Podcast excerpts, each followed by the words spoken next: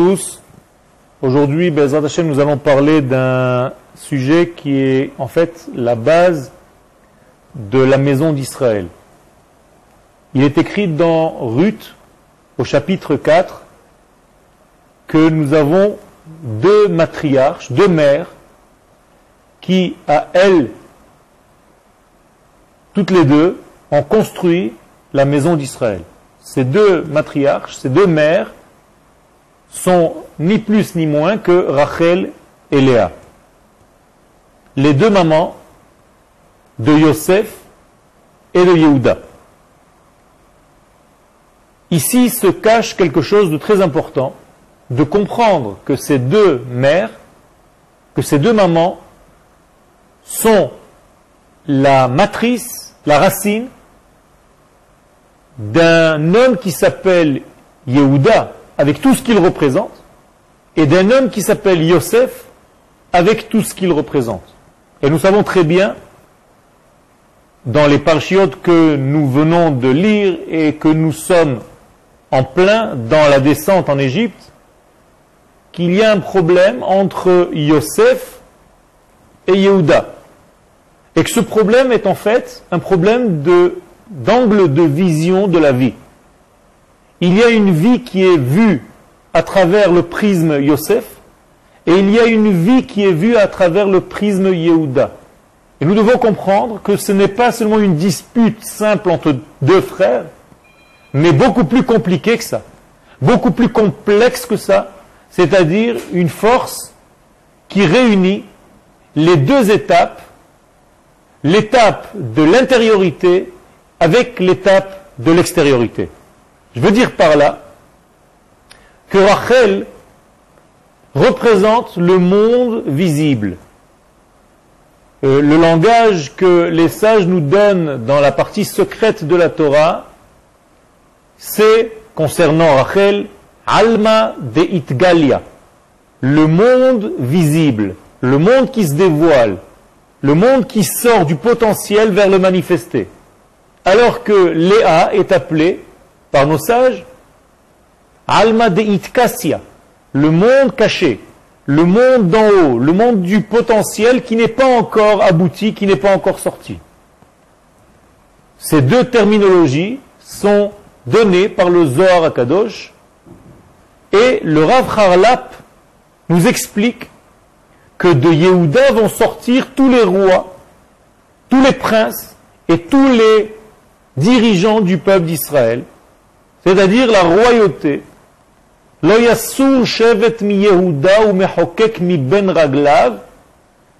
la royauté ne peut pas sortir si ce n'est de Yehuda. Autrement dit, Yehuda est la force elle-même de la royauté d'Israël. C'est par Yehuda que la royauté d'Israël se dévoile. Et donc, qui dit royauté d'Israël dit roi de la maison de David. Et qui dit roi de la maison de David dit, en avançant un tout petit peu plus loin, Melech HaMashiach, le roi Mashiach, le messianisme, dans son état de dévoilement du roi Mashiach, sort, est issu donc des fils de Léa. Et nous devons comprendre quel est le message qui se cache à l'intérieur de ces données que nous venons de donner. Nous avons tout à l'heure dit que le Zohar définit Léa comme étant le monde de l'intériorité. Alma deit kassia. Léa est le monde qui n'est pas visible. D'ailleurs, la Torah, lorsqu'elle veut décrire Léa, elle diminue le texte. Elle ne parle que de ses yeux. Léa rakot. Les yeux de Léa étaient tendres. Et les sages nous expliquent que puisque Léa est un monde et révélateur du monde caché, la Torah elle-même va être avare et ne va pas dévoiler tout ce que représente Léa parce qu'elle est justement le monde caché. Et donc on ne parlera que de ses yeux, les yeux étant un domaine, un degré très profond, très secret, qu'on appelle le miroir de la Neshama. Ça, c'est le monde de Léa. Alors que Rachel, elle, dans la Torah, est définie comme étant Verachel Haïta Yefat Toar Veyefat Mar'e. Rachel est belle. Belle d'aspect, dit la Torah. Lorsqu'on la voit, on voit une femme qui est belle. Et donc, par conséquent, Rachel, à l'inverse de Léa, va représenter le monde visible, le monde qui se voit, le monde qui se cristallise et qui va montrer l'intériorité, mais cette, cette fois-ci aboutie, cette fois-ci réalisée. Une intériorité réalisée, voici notre Rachel.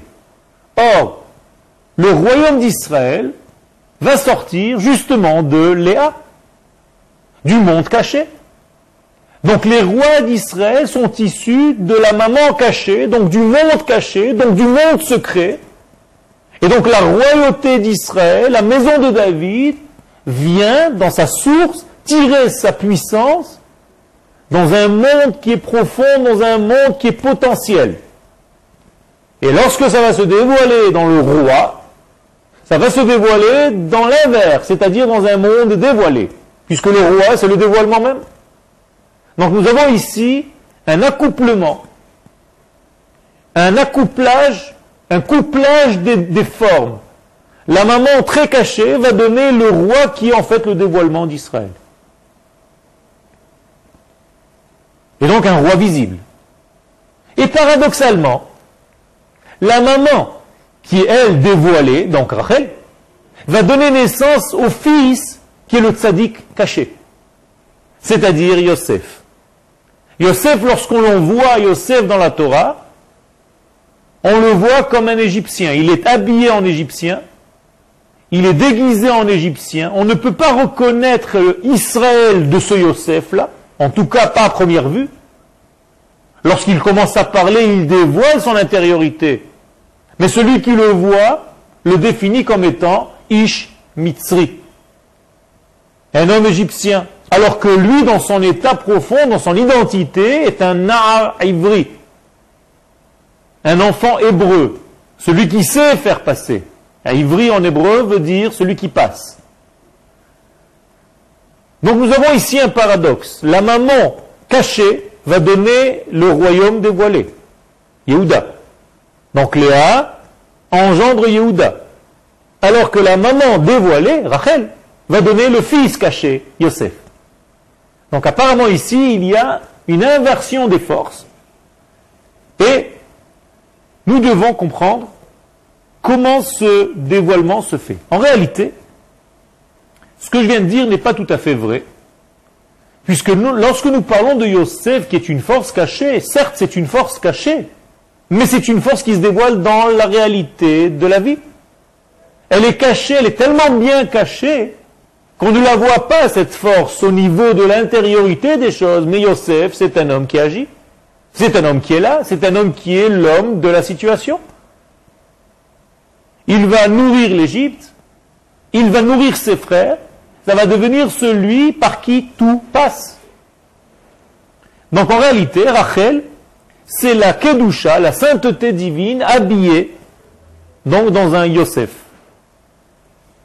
Et la force de protection sur la Kedusha intérieure, c'est Yehuda.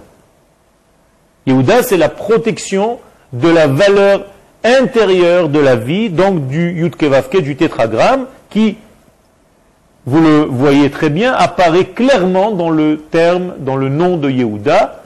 Lorsque vous écrivez Yehuda, vous avez le tétragramme qui apparaît devant vos yeux, le Yudkevavke, les quatre lettres du nom divin, ce qui montre qu'en réalité Yehuda est le protecteur de ce nom, de cette force intérieure issu donc de sa maman intérieure, Léa. Et le peuple d'Israël, lui, est formé deux.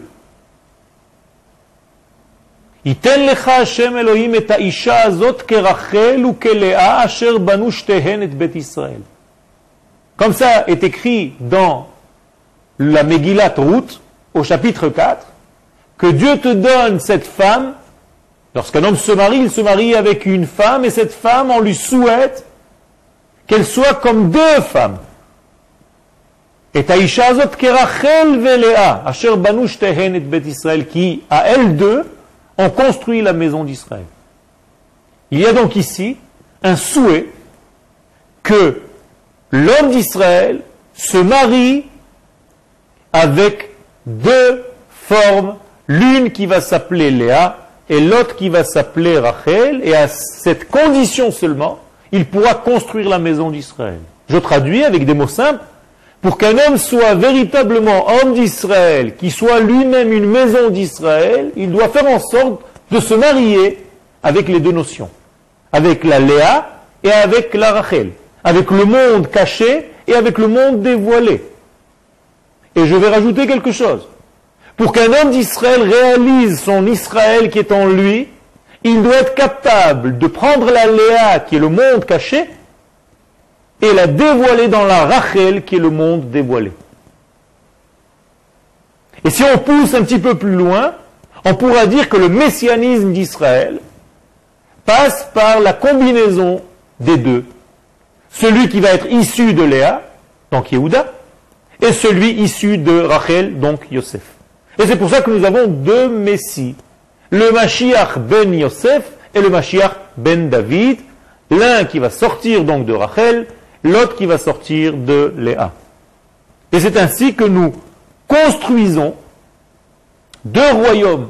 Un royaume intérieur où le Kodesh, où la sainteté, où le saint est à l'intérieur, et d'une autre part, l'homme national, c'est-à-dire le nationalisme d'Israël, la nation d'Israël qui va se dévoiler, celle qui est à l'extérieur, celle qui vit et qui développe et qui va construire son État. Yehuda, donc, c'est le dévoilement du Kodesh, alors que Yosef, c'est encore le Kodesh dans son état caché, habillé. Mais il est là. Attention, Lorsque je vois une route construite, un immeuble construit, des maisons, des villes, des champs, une infrastructure, une armée, tout ceci, c'est du Mashiach ben Yosef, car c'est du Kodesh habillé dans une forme naturelle d'un pays en voie de développement, d'un pays qui s'élabore, qui grandit, et qui se construit. Ceux qui viendraient de l'extérieur et qui verraient ce mouvement diraient, je ne vois pas de sainteté à l'intérieur de ce mouvement. C'est un mouvement naturel d'un peuple. La Torah vient nous révéler ici qu'au contraire, ici se cache le Kodesh. Yosef, c'est un Kodesh caché dans un vêtement de Chol dans une construction d'une infrastructure d'un pays qui se développe. Mais en réalité, tu dois avoir les yeux et la compréhension qu'il s'agit ici d'un Kodesh en voie de développement, en voie de dévoilement. Autrement dit, le processus de la création de l'État d'Israël, bien qu'il soit avec des yeux étrangers, des yeux extérieurs, un processus tout à fait naturel, simple, qui s'habille dans la nature, n'oublie en aucun cas qu'il s'agit bien ici d'un processus divin de Kodesh, un processus de libération du peuple, un processus de dévoilement messianique, Hamachazir Shechinato Letzion, par le roi, le divin, qui ramène sa sainteté, sa Shechina à Tzion. Bien entendu, habiller tout ceci dans un vêtement. Tzion, valeur numérique, Yosef. Celui qui ramène sa Shechina à Tzion, Tzion est en valeur numérique 156, exactement la valeur numérique de Yosef, celui qui est capable de réaliser les choses tout en étant dans un vêtement de profane. On ne voit pas le Kodesh apparent dans le Yosef. Mais à l'intérieur, il ne fait que rajouter. Yosef vient du terme lehosif, rajouter. Donc en permanence, un rajout, une force d'énergie qui vient et qui comble, et d'autre part, les Hossif et les Essof rassemblés. Yosef, Milachon, Osef, celui qui est capable aussi de rassembler, c'est-à-dire la colle nécessaire au rassemblement des individus pour qu'ils comprennent que ce ne sont pas des individus rassemblés, mais qu'ils ont un point commun, qu'ils ont un dénominateur commun qui s'appelle Klal Israël, la Neshama d'Israël. Et c'est pourquoi Yaakov Avinu, le père, va bénir les deux, et Yosef et Yehuda. Donc les deux pointent. Bien entendu, il y a encore les autres frères. Mais la Torah, comme par hasard, a pointé le doigt sur Yosef et sur Yehuda. Sur les deux. Nous voyons qu'il y a une discussion et que la discussion se porte, arrive au sommet entre Yosef et Yehuda. Parce que Yosef représente une entité et Yehuda représente toute l'autre entité. C'est-à-dire englobant tous les autres frères. Donc nous avons en fait Yosef et les frères. Mais lorsque nous voyons le contact, nous voyons Yosef et Yehuda. Yaakov va comprendre, comprend ce secret. Et il va bénir les deux d'une bénédiction spéciale qui correspond à leur être, à leur manière d'être, à leur manière de faire avancer le processus messianique, donc à dévoiler le divin sur terre. Et la bénédiction que Yehuda va recevoir, c'est précisément Lo Shevet mi Yehuda ou Mechokek mi Ben Raglav. La royauté devra rester toujours dans la tribu de Yehuda. C'est de là que sort la royauté d'Israël. Amalchut va devoir suivre cette famille, cette tribu de Yehuda. Alors que Yosef va recevoir une autre bénédiction. le roche echav. Très dur à traduire. Yosef va être la tête, va être la pointe, va être comme le nazir de ses frères.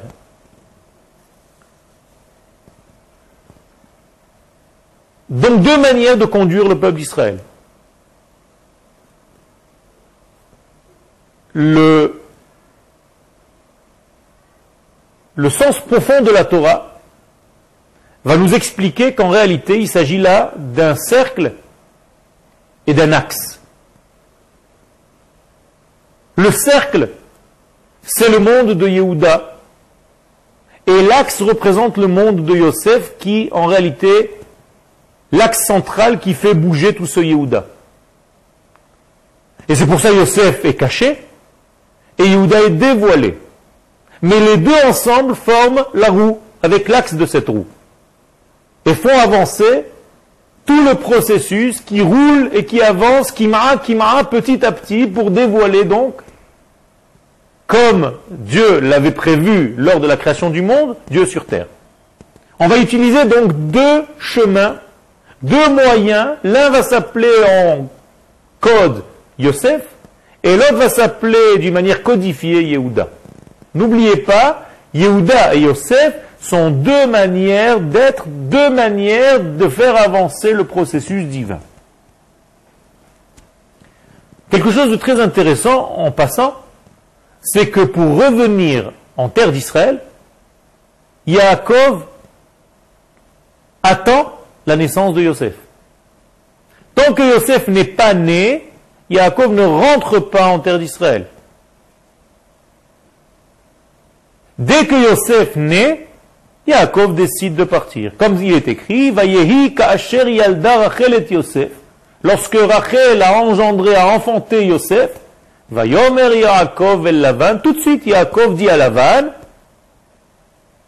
pas avant, mais dès que Yosef est né, ça y est, je suis obligé de rentrer. Je suis obligé de te quitter, la vanne. El me commis ou l'arti. Je dois rejoindre mon endroit, mon lieu naturel, ou l'arti est ma terre.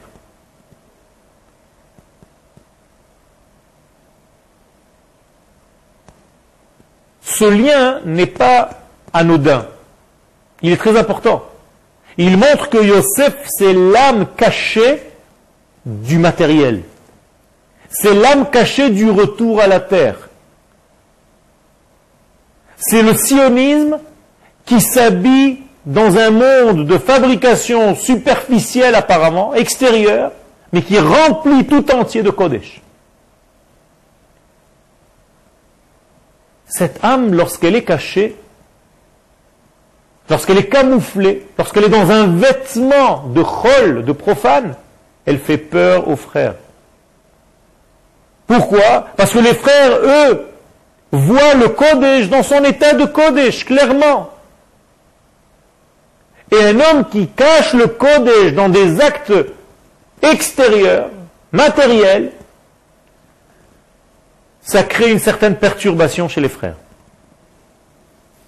C'est pourquoi, quelque chose de très intéressant qui revient dans la paracha de Vaïgash, c'est que dès que nous parlons de Yosef, nous sommes obligés, d'une manière ou d'une autre, de le relier à un vêtement. Il est tout le temps relié à un certain vêtement. Son père lui fabrique une tunique, coutonnet passim. Apparemment, quelle est l'importance? Dès qu'on parle de Yosef, on parle d'un vêtement qu'on lui a fabriqué? Lorsqu'il a l'épreuve avec la femme de Potiphar, il est écrit Vatit ou bebigdo. Elle l'attrape dans son vêtement. Quelle est l'importance d'un détail pareil? On aurait pu dire qu'elle a essayé de l'attraper. Il s'est sauvé, un point à la ligne. Non, elle l'a attrapé dans son vêtement. Lorsqu'il sort de prison en Égypte, le roi d'Égypte, le pharaon, il est écrit Vayalbesh Oto Bigdei Shesh. Il habille Yosef. Yosef sort de prison, il va directement chez un grand couturier.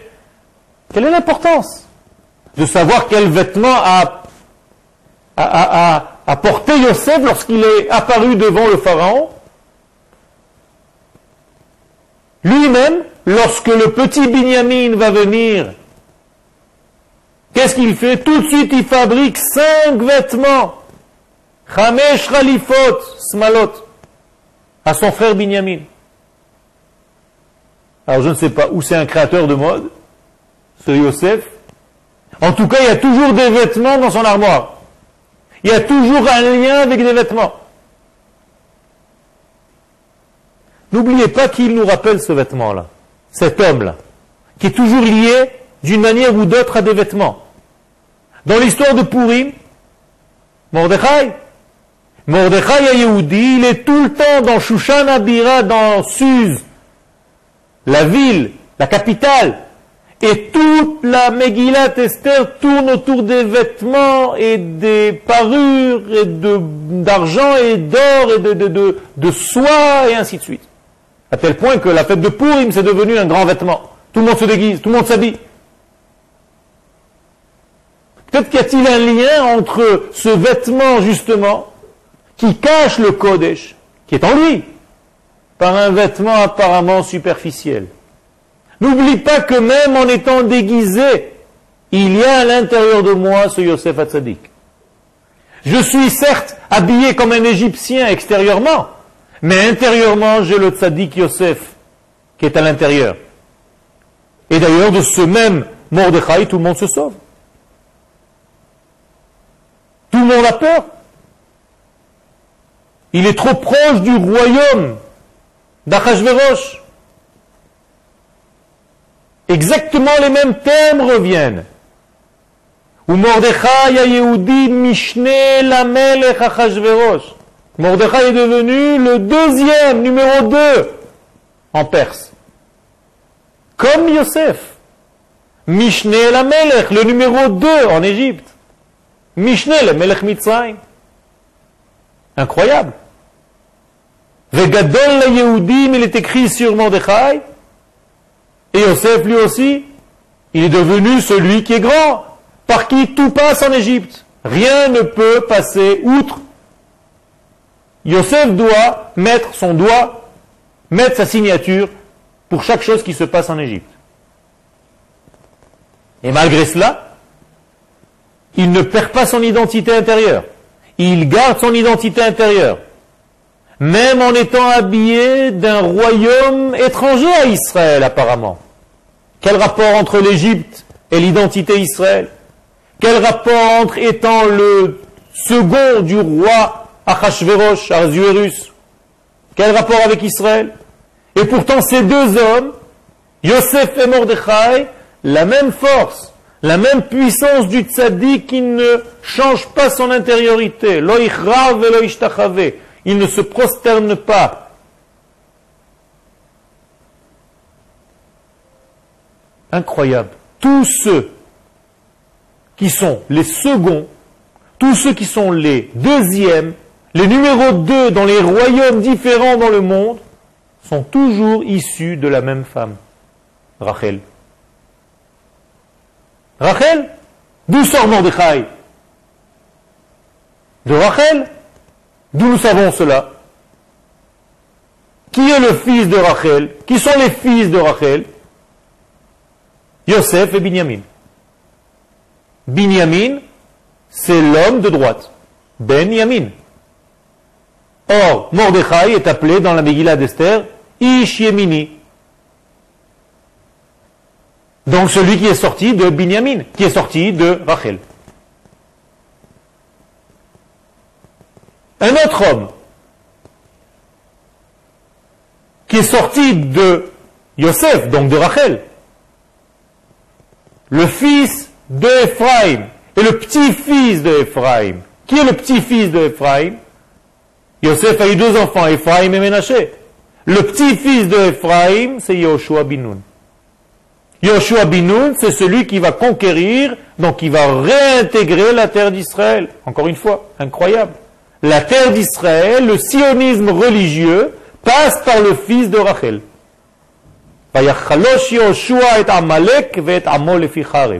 Yoshua a eu la capacité d'affaiblir Amalek. Et les sages nous disent, d'une manière générale, que c'est toujours par les fils de Yosef, par la manière Yosef, par la chita Yosef, qu'on arrive à bout de Amalek. Un autre roi, le roi Shaoul, le roi Shaoul qui est juste avant le roi David. D'où sort-il le roi Shaoul? C'est le petit-fils de l'autre fils de Yosef, c'est-à-dire de Binyamin du, frère de Yosef, pardon. Et nous connaissons très bien la guerre entre Israël et Amalek, où justement ce roi Shaoul laisse en vie le roi Agag, le roi Amalek. Il n'a pas terminé sa guerre. En tout cas, ce qu'il n'aura pas terminé va terminer Mordechai. Puisque Ish va terminer Haman, qui lui s'appelle Haagagi, celui qui vient de Hagag, le fameux roi que Shaoul a laissé en vie. Nous tournons toujours autour des fils de Rachel pour la première phase de la Géoula. Autrement dit, nous avons ici un processus qui est obligé de traverser ces deux notions. Yosef, qui représente l'éternité, mais habillé dans le nationalisme, et Yehuda, qui va représenter la sainteté dans son essence, le dévoilement dernier.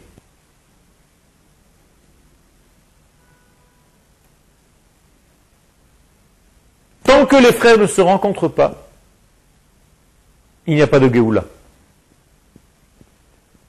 La rencontre de ces deux mères par leur fils elles, ces deux mères, étaient reliées, puisque Léa et Rachel étaient reliées par le fait qu'elles étaient mariées au même homme, Yaakov. Yaakov était marié avec ses deux sœurs. N'oubliez pas, ce sont deux sœurs. C'est-à-dire qu'il y a ici deux degrés de la même chose. Un degré qui s'appelle Léa, un autre degré qui s'appelle Rachel. Du degré Léa va sortir un fils qui va s'appeler Yehuda, et du degré Rachel va sortir un autre fils qui s'appelle Yosef. Mais c'est toujours deux membres d'une seule entité. Tant que nous ne comprenons pas cela, la Géoula ne peut pas se faire. Au moment où les frères se réunissent, on rejoint les deux mamans, et les deux messies, en fait, forment à eux deux la Géoula d'Israël. Et c'est pour ça que lorsque Yosef se dévoile à ses frères, il y a marqué Velo yachol Yosef lit apek, Yosef ne pouvait plus se contenir. Velo amad ish, ish bacheder beitvada Yosef elechav, lorsque Yosef se dévoile à ses frères, il n'y avait plus personne autour. Quelle importance de nous dire qu'il n'y avait plus personne dans la chambre? Tout simplement parce que la chambre dans laquelle ils étaient représente le monde. Au moment où Yosef et Yehuda vont se rencontrer, à la fin de l'histoire, plus personne ne pourra tenir autour. Le monde ne pourra pas supporter cette lumière. Et en réalité, c'est là où commencera le dévoilement définitif du Messie. Quand je dis ne pourra pas supporter cette lumière, ça veut dire que cette lumière sera tellement puissante. Le couplage des deux hommes, le couplage des deux notions, va faire en sorte que l'équilibre Israël va se dévoiler dans le monde. Ce qu'il faut souhaiter, c'est qu'à l'intérieur de nous, au niveau individuel et bien entendu au niveau collectif, national, nous faisions toujours ce même travail de faire rejoindre le Yosef qui est en nous avec le Yehuda qui est en nous. comme l'indique la Haftara de la paracha de Vaïgash, tu dois les prendre les deux dans une seule main, et ne faire qu'une seule entité, celle qui va dévoiler en fait le messianisme qui est composé de deux degrés. Toda